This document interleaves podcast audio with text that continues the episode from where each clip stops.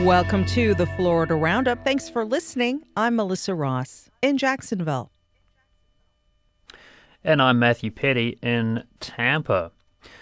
Well, Florida Surgeon General Joseph Ladapo returns for a second term as the state bans gender affirming care for minors. Governor Ron DeSantis says Ladapo is a counterweight to what he calls the entrenched medical establishment. Critics say Ladapo's views are way outside the mainstream. Yeah, that's right, Matthew. Two panels of doctors appointed by the governor uh, voted to ban gender affirming care for minors in the state. This applies only to new patients. Uh, however, the ban goes against the guidance of most of the major medical organizations, including the American Medical Association and the American Psychiatric Association. Earlier this week, I spoke with pediatrician Dr. Raul Sanchez, an expert in gender affirming care and he told me what he thinks this decision, the effect that it will have. Let's listen. Dr. Sanchez, good to be with you, and thanks for joining us. Thank you.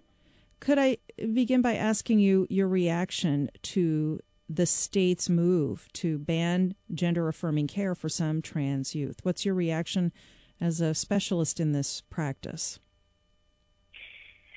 Sure. Um, I would say just to broaden that, not only my reaction, but the reaction of of many medical providers, mental health care providers. Um, it's it's shocking.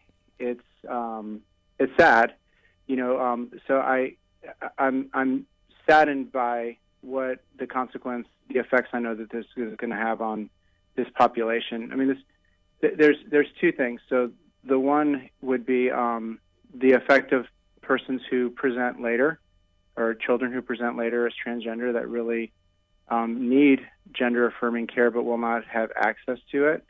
But um, but just as bad is it sends a message to our our um, trans and, and, gender diverse pediatric population that um, that they don't that they don't deserve care or or almost worse yet like it's almost like there's something wrong with you and um, and it's it's those messages um, and those messages are what are one of the main reasons why this population can have increased in, increased incidences of anxiety, depression, even suicidality, and it's all just mm-hmm. it's it's these it's these messages that society sends. So it's it's really I'm really saddened by it. I'm saddened that our medical community did not follow um, what is standard of care um, in making this decision. Uh, this does fly in the face of uh, most experts that uh, understand this care and why it's important. And it's the first time the state has used medical boards to restrict care in this way for transgender patients.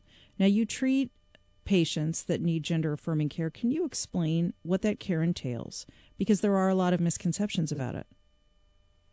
Oh, absolutely. Yeah, I think one of the biggest misconceptions, and and even that the um, this is a misconception that we saw uh, uh, um, a little earlier this year with the release of the of the fact sheet statement by the Department of Health. Um, one of the biggest misconceptions is is the only quote unquote care for a child, so a prepubertal child, is just supporting that child, and support particularly from families from parents has been shown to lower um, lower um, the negative mental health outcomes that can be experienced because they're they're just normalizing and loving their child for who they are, and um, and that's just allowing that child to to um, be able to socially uh, make the decisions they want to make in terms of a transition, such as name or how they want to dress. You know, but that's that's that's really it for anybody prepubertal. Um, once and then that that um, care can shift once a child enters into puberty, and um, and so the so basically, the medical care, if we talk about straight medicine, would be um, the option of either um, suppressing puberty or allowing puberty to halt or not progress at a not, like it doesn't halt the child's growth, but it halts the advancement of, of secondary sexual characteristics, while perhaps that child um, continues to grow and understand that gender and um, decide at one point if they're ready to do more gender affirmative um, treatment with either feminizing or masculinizing hormone therapy. So then the other arm of that is a child who is ready a pubertal child who is ready for feminizing or masculinizing hormone therapy, and and it, it really involves um, it's an extensive evaluation.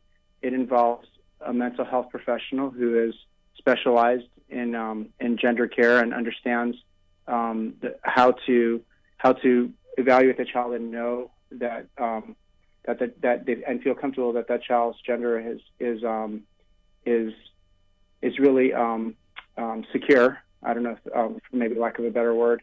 Um, it also involves somebody on the medical side that's writing for those medicines to also understand that um, that child's gender and understand if that child has gender dysphoria, which which basically um, is part of the recommendation is is um, for for that care. And then um, it's care for the care for the patient is also very much about consent.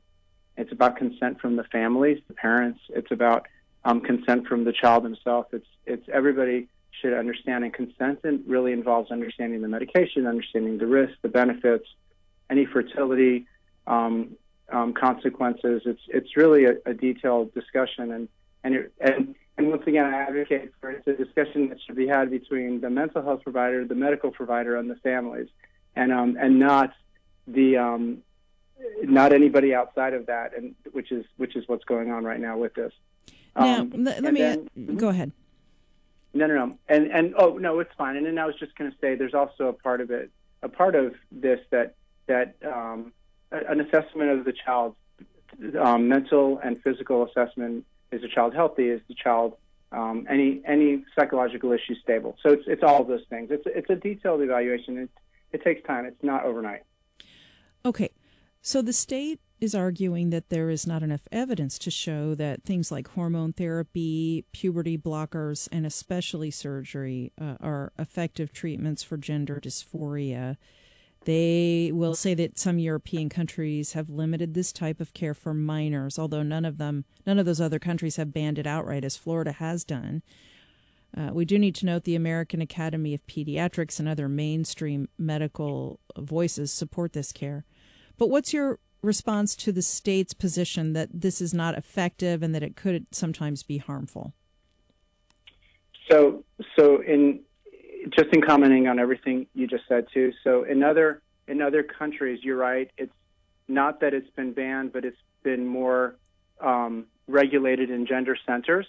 Um, and um, and the reason why we can actually do it a little bit more broadly is we we have um, WPATH, the World Professional Association for Trans Health, which runs conferences, workshops, mentorship groups. There's a lot of great training and mentorship and great information in our country that can allow physicians to to train. Um, so okay, so anyway, so that's sort of my comment on that. But but um, in terms of um, yeah, I mean it's it's everything that you just said. The, it's more way more than the American Academy of Pediatrics, right? The AMA, the American Academy, the Endocrine Society, which is the society that really starts by publishing, and they did. They they are the society that published the clinical standards for for this care.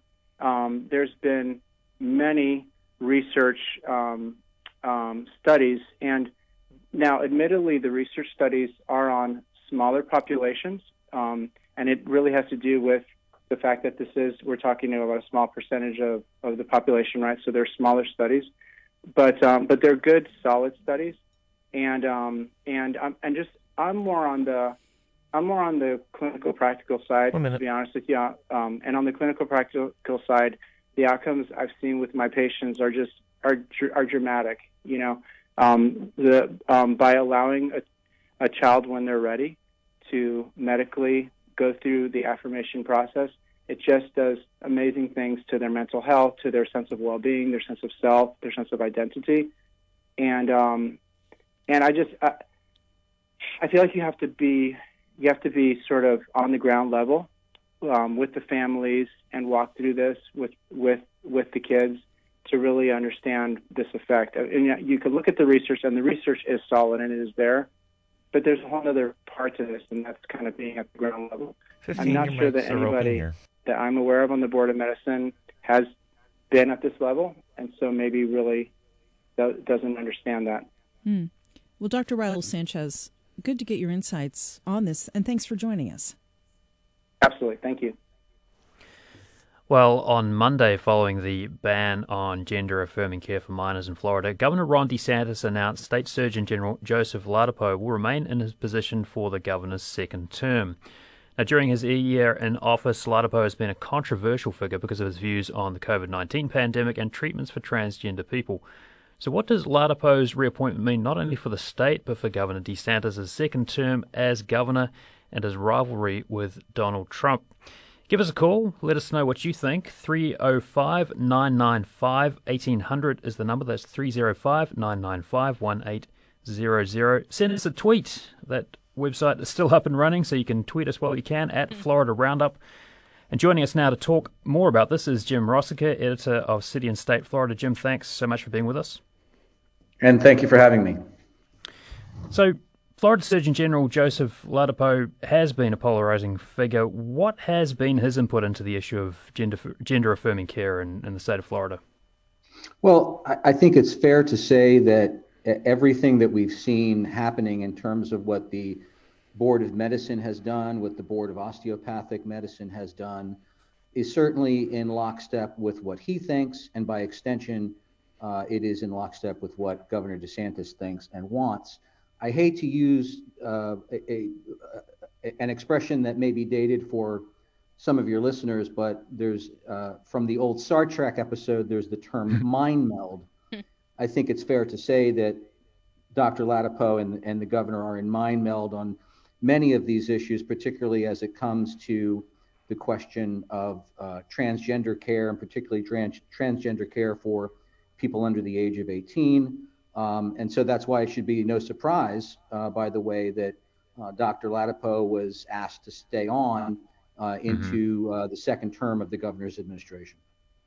Yeah, so I mean, what does that reappointment mean for how the state moves forward with its approach to this and maybe other issues such as the state's ongoing response to COVID 19 and potentially, you know, other things that may come up under the orbit of the Surgeon General? Well, Matthew, I don't know if you saw, but uh, you know, welcome to Florida with COVID nineteen, hmm. mission accomplished. What, where, where, when, when are we, where are we talking about COVID nineteen anymore? And I, I really don't say that facetiously. I, I, I don't, at least from the Surgeon General, uh, uh, uh from the administration, uh, COVID nineteen is not top of mind anymore. Uh, what is top of mind are um, partly a lot of these uh, culture war issues that you started to see playing out in this last uh, 2022 legislative session. Uh, and I have no doubt we will see uh, more of the same in the 2023 legislative session that starts in March of next year. Um, so expect to see uh, more more of the same and, and the same of the same. Right. At a medical, at a recent medical board hearing earlier this month, that's the one where it was decided or confirmed to uh, put that ban in place on gender affirming care for minors.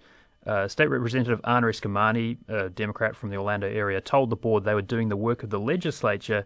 I'm wondering though, Jim, do you see this issue heading back to the legislature at some point, or is it well beyond that now? The only way that I would see it coming before the legislature is if somebody in leadership decides that this has to be addressed statutorily and not administratively, that is, not in regulations. Uh, that could well happen. Um, bear in mind that this the, the leadership that is now about to be in place in the House and the Senate, that is the incoming House Speaker, Paul Renner, and the incoming Senate President, Kathleen Passidomo. Uh, she from Southwest Florida, Naples to be exact, and he from uh, Palm Coast. I, I, still think they're obviously they're getting their teams in order right now, uh, and we haven't yet heard a lot of hints about major policy thrusts that they're going to be pursuing this session. Although I can assure you that um, or I'm willing to bet rather, the, the organization session of the legislature, mm-hmm. which is this upcoming Tuesday, is going to happen here in the Capitol. That's when the lawmakers officially select uh, Passidomo and uh, Renner as president and speaker, respectively. And obviously, mm-hmm. there are now Republican supermajorities in both chambers. Um, so it will be interesting to hear what their acceptance speeches will be uh, on both sides of the rotunda when we uh, really kick things off on Tuesday.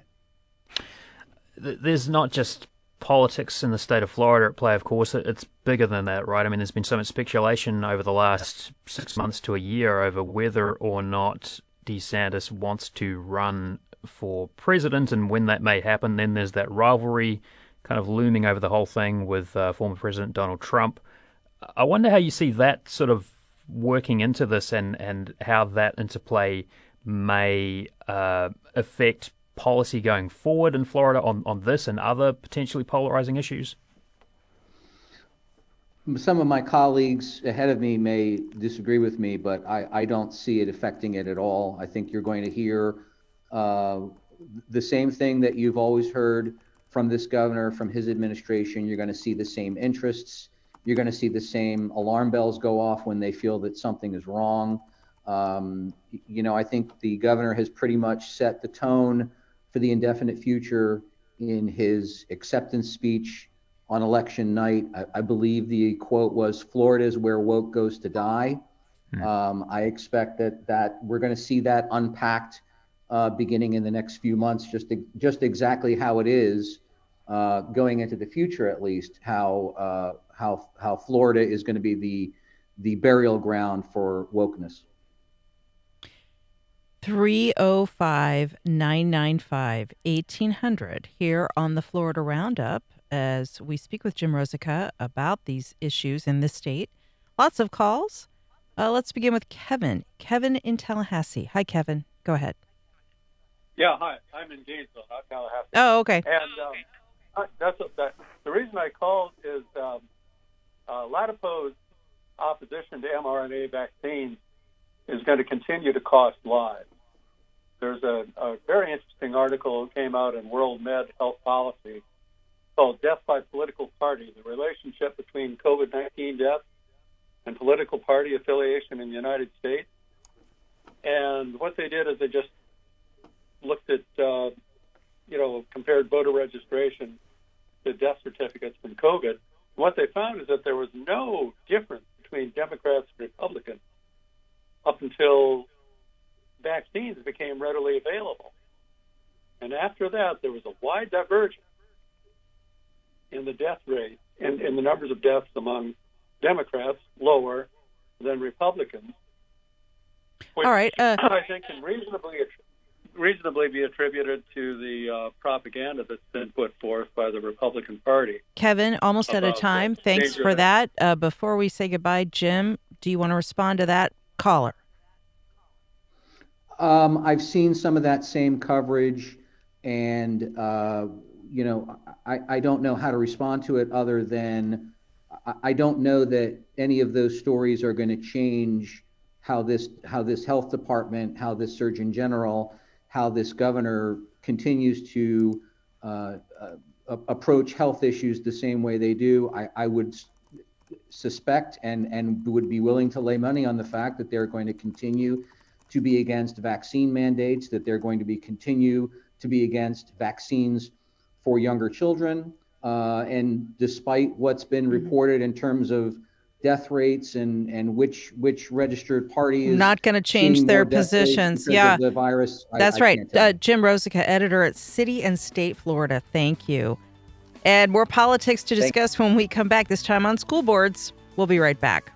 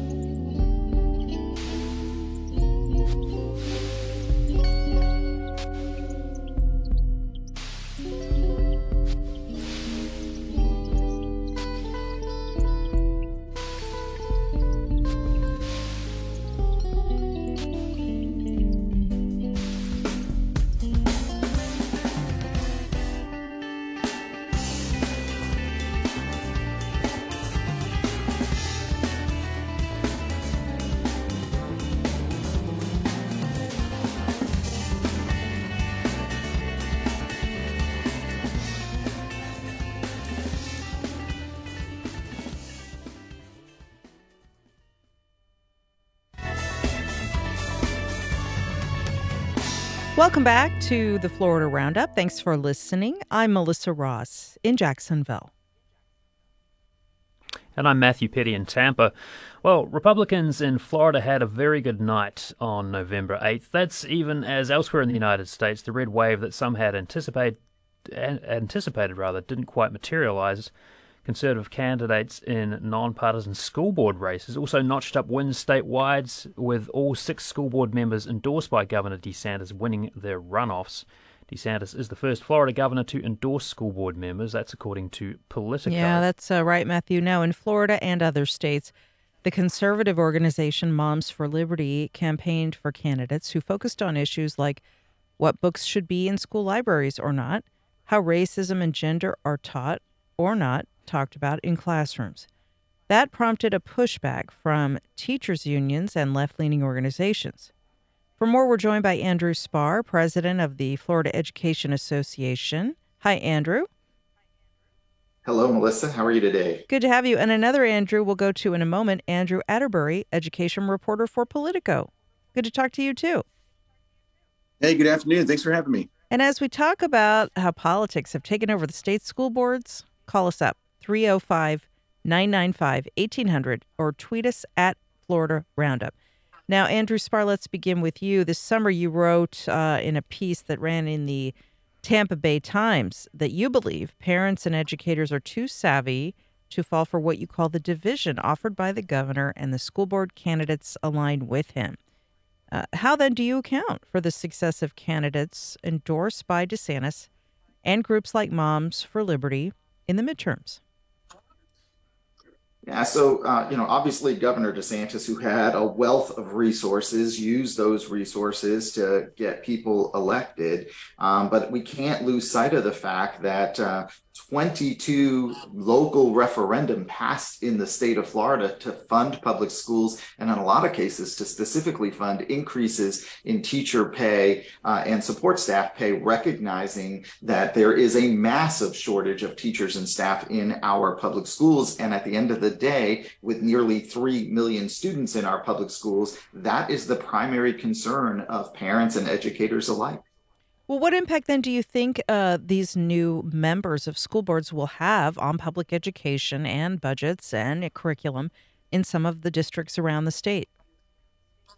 So some of the folks who won were endorsed by the governor, there were some who were endorsed by the governor and our local unions, uh, and there were some who were endorsed by our local unions. And and my hope with everyone who ever is serving on a school board is that they realize when they get in there to govern that you have to take into account every student, every family, in making sure that we as a public school system are looking out for the public education of every child who comes into our schools. Uh, and so I know a lot of our local leaders have already reached out to these newly elected school board members and discussed concerns and strategies and hopes for the future. And, you know, my best hope is that everyone is going to work to focus on the education of our children and not the divisive politics we've seen uh, for too long here in the state of Florida.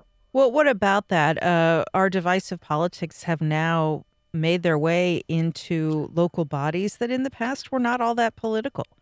We're talking about local school boards. Is it too late to even think of depoliticizing these boards and the elections, or are we looking at a fundamental shift in how candidates approach uh, what is often really a gateway into public office, uh, starting at the school board level and then maybe running for higher offices later on? So I think that the um, that that it's not too late to take the political parties out of our school boards, right? I mean, I think at the end of the day, when we're focused on kids, there's no politics involved in that, right? We've got to make sure, if we're focused on the kids, that every child is getting the education they deserve and need. And it's important that we recognize that in our public schools, we have a spectrum of families and parents. We have single parent households, we have uh, multi parent households, we have uh, situations where uh, we have uh, multi-family households. And so we have to recognize that We have parents who are working two and three jobs who may not be able to drop everything and get to a school. And we have cases where we have parents who are fortunate to have flexibility with the jobs they work, or they're stay at home parents. Uh, and as a school system, we have the obligation to make sure that every single parent's voice is heard and that every child is looked uh, interests are looked out for. And so,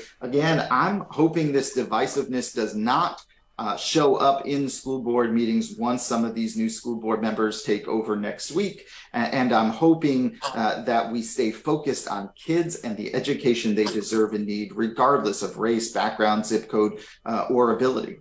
Now, when it comes to everyone having a voice, let me ask you, Andrew, uh, there have been reports that some of the supporters of certain far right school board candidates have threatened and intimidated people at school board meetings. Uh, some of these meetings have gotten very contentious. In response to Moms for Liberty and their success, another group of women who are more center left, called Red Wine and Blue, uh, have been uh, moving to make their voice heard at places like school board meetings and other public forums. What effect do you think all this might have on the process?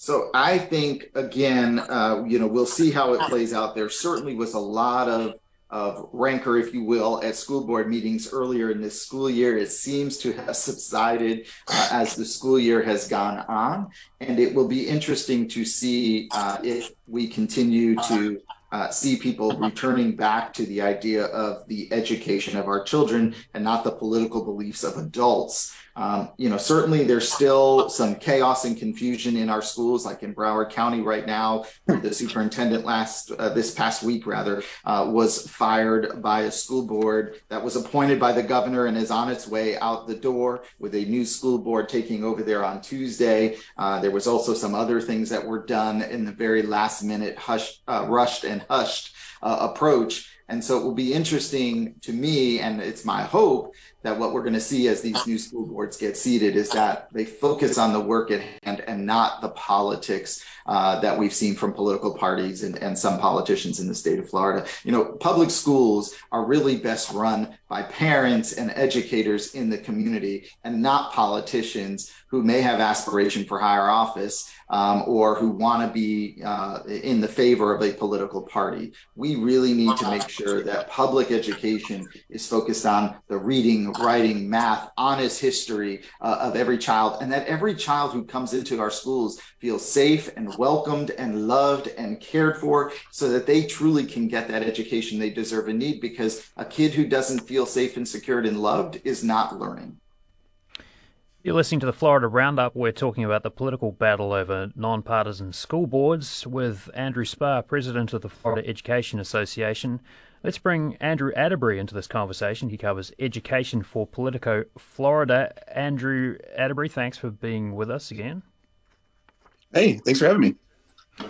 You can also join the conversation with your calls at 305 995 1800 or tweet us at Florida Roundup. Um, Andrew, political action committees, PACs, have been pouring money into school board elections across the country in these midterms. I mean, just how new is this phenomenon? Where did this all kick off? Where did it start? I think I think this is relatively new. I think this is something that you've seen emerge over the last year and a half. Uh, mostly, it's among conservative groups, folks uh, of that side of the spectrum who are wanting more folks like them involved in the political process locally. I think in Florida, you can see this. A lot of this stems from a lot of this more action in school boards stems from, I think, uh, moves that the legislature had taken in the past that some local school boards didn't exactly endorse, and maybe they dragged their heels in carrying out some of these laws. It's something you see a lot in Tallahassee at the Capitol uh, legislature and and the school boards having differences in how these policies should be developed locally. And I think you saw with uh, the governor Ron DeSantis, with him endorsing candidates, that really started this action. And then from there, you see a lot of political action committees in the state from Senate, state senators, state house members, they're sending donations to school board candidates that, that they support. And then from there, you kind of see that, okay, if those people win their elections, then, you, then you'll have in the future, these people will, you know, they'll pass laws in Tallahassee and maybe they'll get less pushback locally when they see mm-hmm. these things get enacted there's been some other conservative groups. I mean, Moms for Liberty is one that I think a lot of people have heard about, but you've done some reporting on others like the 1776 Project PAC. Uh, what kind of issues did they say that they were kind of interested in, in pushing forward? Sure. So 1776 PAC, their whole focus really is critical race theory. That is their bread and butter. You go to their website, it pops up, says, "Hey, do you know any, do you know any cases of critical race theory in your school? Send it to us, and you know we'll vet it, that kind of thing." So that is so they support candidates wholeheartedly that are with them on that idea of trying to get critical race theory outside of school.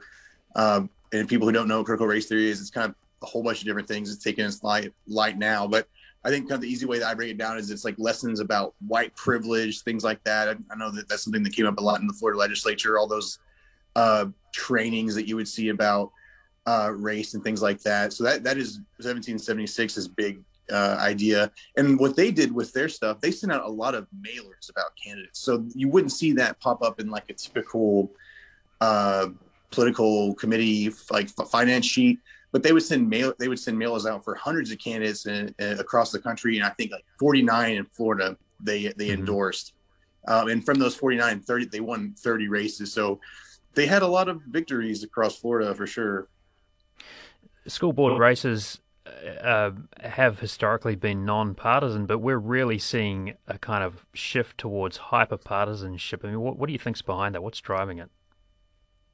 Well, I think a lot, a lot of this had to start with COVID, right? I mean, that was like a huge divide among people. That was a couple years ago. People didn't like how masking policies, vaccine policies, they didn't like a lot of that stuff was affecting their kids in schools. And in Florida, especially conservatives really railed against those ideas. So that shows you where, right there, where a lot of these people come out of the woodwork and they're totally on board with these conservative uh, plans too, because they don't want to see this in their local schools.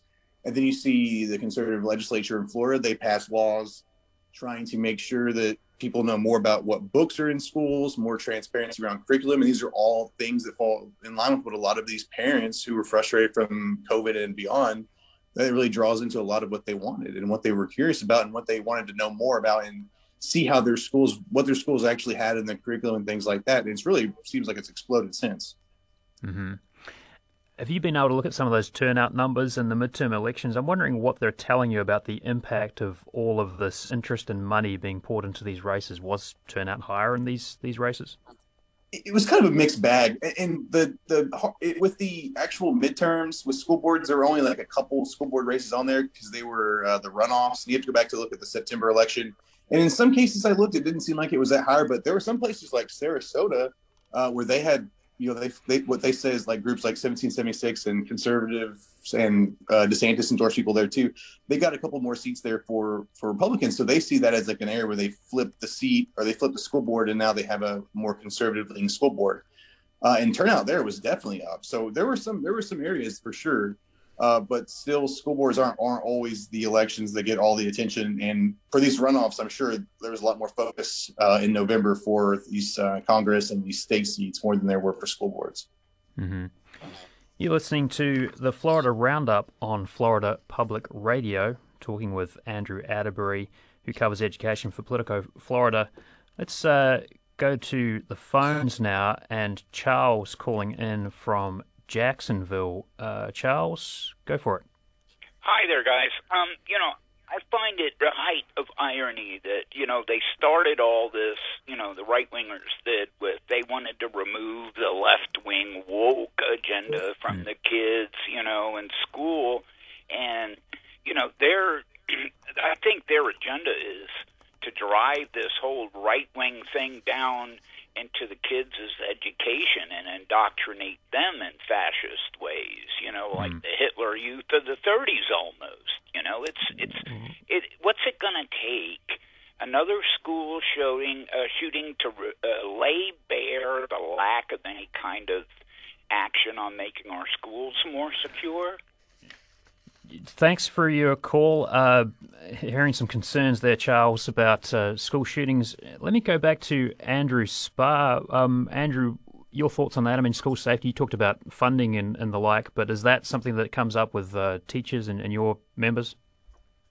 Absolutely. Uh, not just school safety, but student discipline right now. You know, one of the things we've heard a lot of in Florida has been, uh, you know, the mental health uh, support for students in our schools.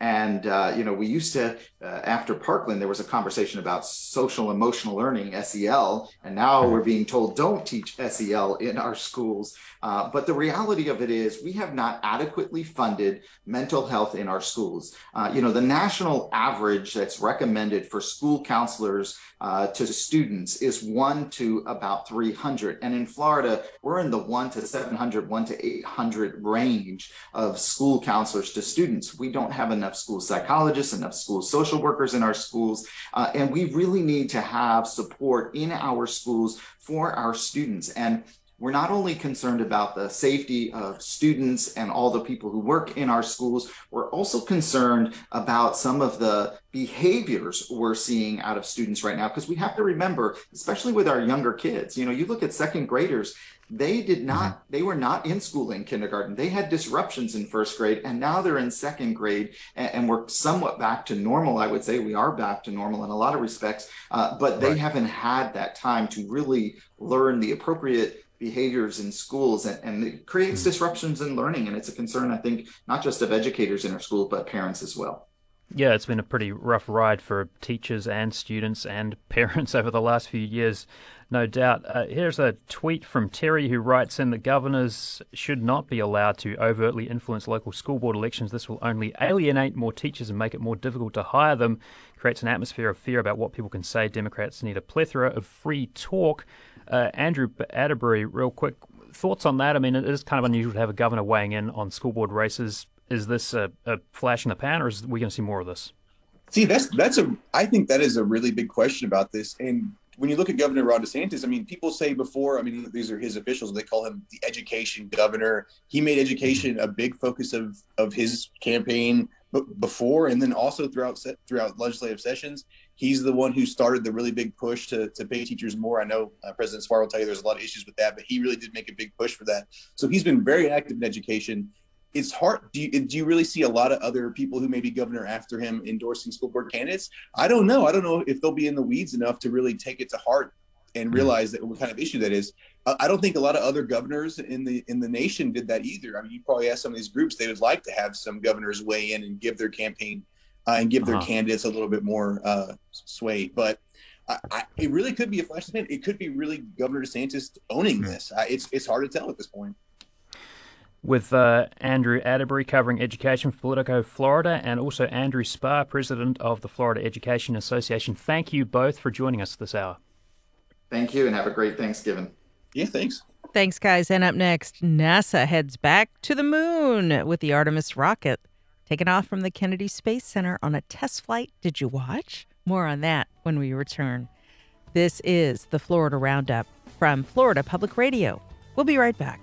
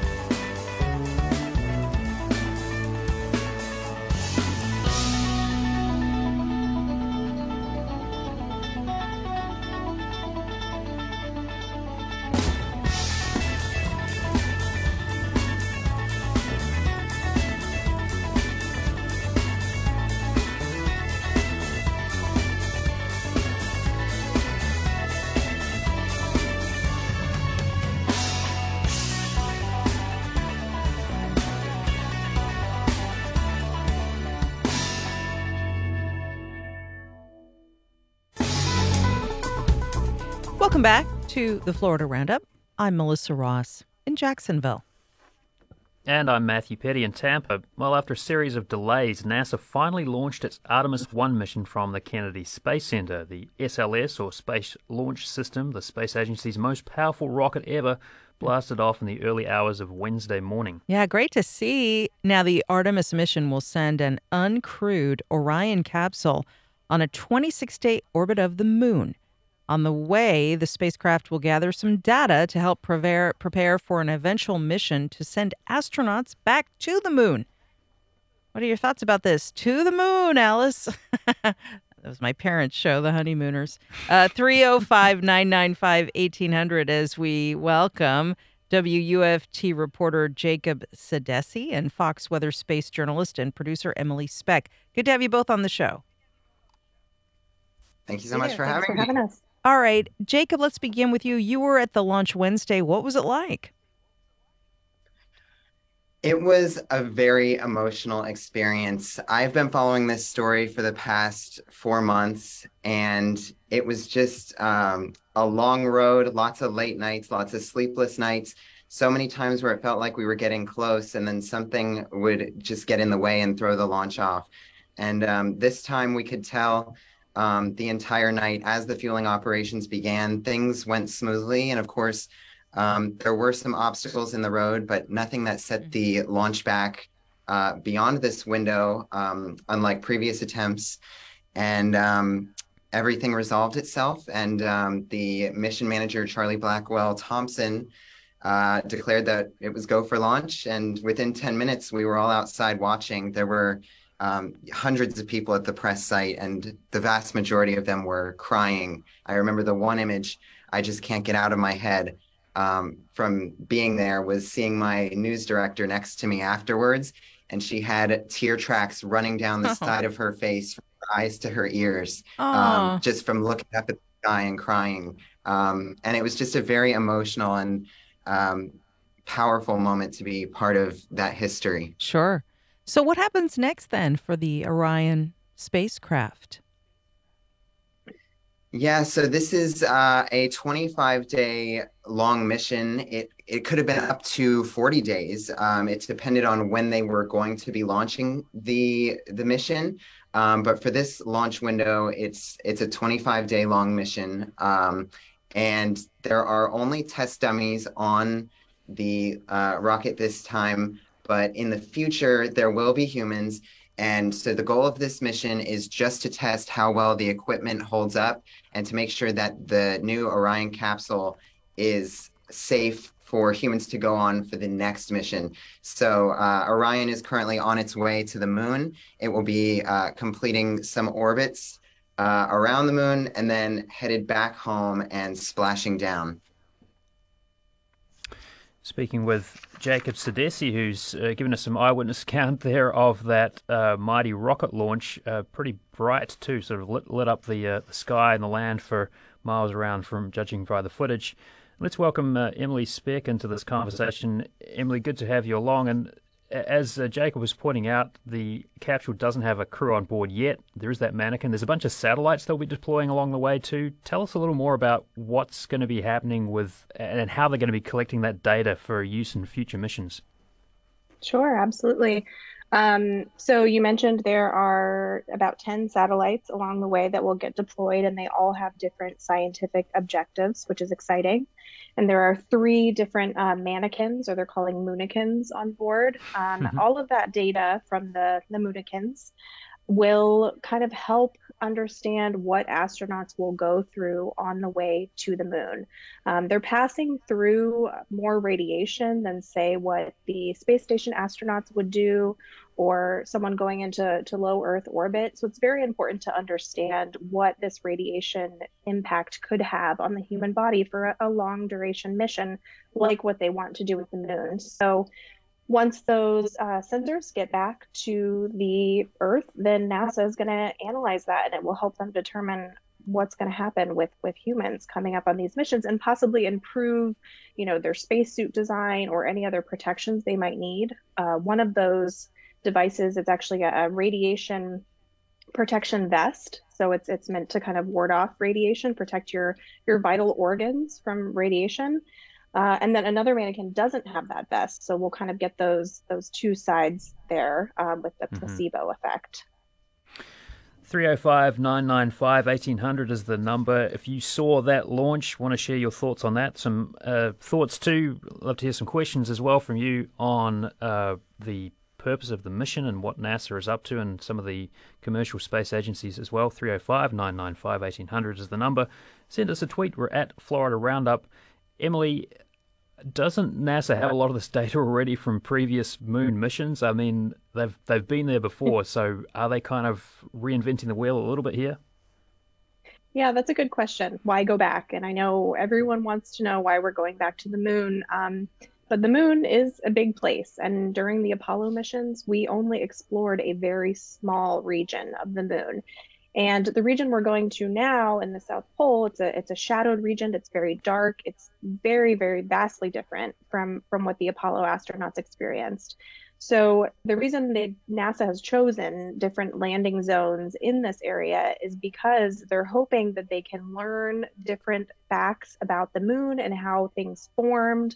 Um, you know, there's some craters that they hope to explore, and the hope is that there's water ice. Um, you know, you think, okay, water ice, is just water, but we're talking about H2O here that could be mm-hmm. turned into rocket fuel or drinking water. And the moon is a jumping off point. So NASA and, and others, commercial partners, and other countries, they, they want to harness those resources. That way they can use the moon as a jumping off point to go to Mars. And essentially, the hardest part of of space travel is getting off Earth, right? So if some of those resources are already on the moon and can be harvested, it really helps uh, NASA and its and its partners kind of get further along in space travel. Mm-hmm. You're listening to the Florida Roundup from Florida Public Radio. What about the general public? I mean, there's always been a lot of public interest in NASA and commercial space, and I'm wondering if they are buying into the return to the moon. That's it's a mixed bag. I think you'll you'll hear from some people who are just absolutely so excited that NASA is going back to the moon and and this time they're planning to go and stay. And it is you know nasa's they've dubbed it the artemis generation. So this is very different than the apollo generation. And mm-hmm. you know they're sending the first woman and the first person of color to the moon. So they're really trying to inspire. And you know we do know that the people who will be living on the moon this this is the next generation. Um, and then eventually eventually mars. So it's it's inspiring for for that particular group of people. But then there are the doubters who say, okay, this is a very expensive rocket. You know, you're talking about four billion dollars. Um, but you know, it's that that is hard. It's it's taxpayer dollars at the end of the day. Omar in yeah, Miami. I... yeah, one one second, and we'll get you to react to that, Jacob. Omar in Miami, go ahead. Uh, yeah, I'm I'm absolutely excited. I'm part of the old Apollo generation, and I think it's fantastic that there is an Artemis generation that gets to play in the Moon Age daydream. I mean, it's just it's an incredible opportunity, and you know, it's it's the it's pushing forward everything, everything that we know moves forward with these advances in space travel. And you know, every time you look up, you're looking back in time and looking out. It's, it's just it's amazing to watch. And like, but you know, I, yeah. I've taken my kids to launches, and the excitement is palpable. And if you haven't been to a launch, get to one. You know, Falcon Heavy is going up twice this year. It's, it's just yeah, lots of chances to go see it. I couldn't agree more, Omar. Yeah, and I can hear the excitement in your voice, which I think you shared, Jacob. Go ahead. Yeah. Uh, so again, it's not just this is just one part of the mission. Um, the, the, program is going to continue. As of right now, they're talking about an Artemis 2 sending people around the moon, and then an Artemis 3 where we send people back to the moon to spend roughly a week there. I believe the plan is, but um, it's not stopping there, and they're planning on going uh, further and further forward again to Mars. And um, I know that there's been a lot of doubters, um, as Emily was saying about uh, how well the mission was going to go, especially after every scrub and every issue, you know, the hydrogen leaks again and again and again. Um, but I think the doubters, a, a lot of them, uh, kind of started to become more supportive of the mission after you know it just got off the ground. Um, and you know those scrubs. I, I spoke with former astronaut Victor Glover um, after one of the scrubs, and he just wants to remind the public that a scrub doesn't necessarily indicate a bad thing. Uh, they just want to really wait until everything is right. They can't take any risks, uh, again, because this is a massive taxpayer expense. And they want to make sure that when they do it, they do it right. Absolutely. Uh, what is it? Measure twice, cut once, something like that. Uh, uh, Emily, uh, before we let you go, anything else you can share about the eventual move to Mars? Um, well, you know, there's still a lot that needs to happen before NASA makes that that leap from the moon to Mars, uh, and and not just uh, with Mars, but with the Artemis program in general. We still need to have SpaceX Starship orbital launch maybe later this year. That's the spacecraft that's going to actually land astronauts on the moon. There are pieces of the Lunar Gateway, which is kind of like a tiny space station that's going to orbit the moon. Those need to be launched and assembled. That's going to be where the astronauts stop before they head down to the moon. So, as you can tell, there's a lot of different working pieces and things that need to go right before we can look ahead. Look ahead. Mars. But thank you both for your expertise. WUFT's Jacob Sedesi and Emily Speck with Fox Weather. Thanks again. So much. Have a great Thank holiday. you. And catch that next space shot, everybody. We'll cover it here on the Florida Roundup, produced by WJCT Public Media in Jacksonville and WLRN Public Media in Miami. Heather Schatz and Natu Tue are producers. WLRN's Vice President of Radio and our Technical Director is Peter Mertz. Engineering help from Doug Peterson, Charles Michaels, Isabella Da Silva, and Craig George. Richard Ives answers the phones. Our theme music by Miami jazz guitarist Aaron Lebos at aaronlebos.com. I'm Matthew Peddie.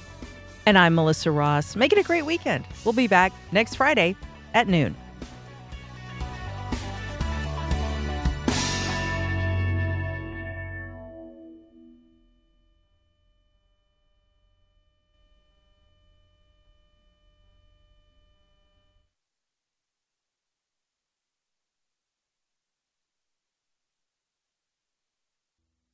Support for the Florida Roundup comes from ABC Fine Wine and Spirits, family owned and operated since 1936. Guests can shop any of ABC's 125 Florida stores and get curbside service through abcfws.com.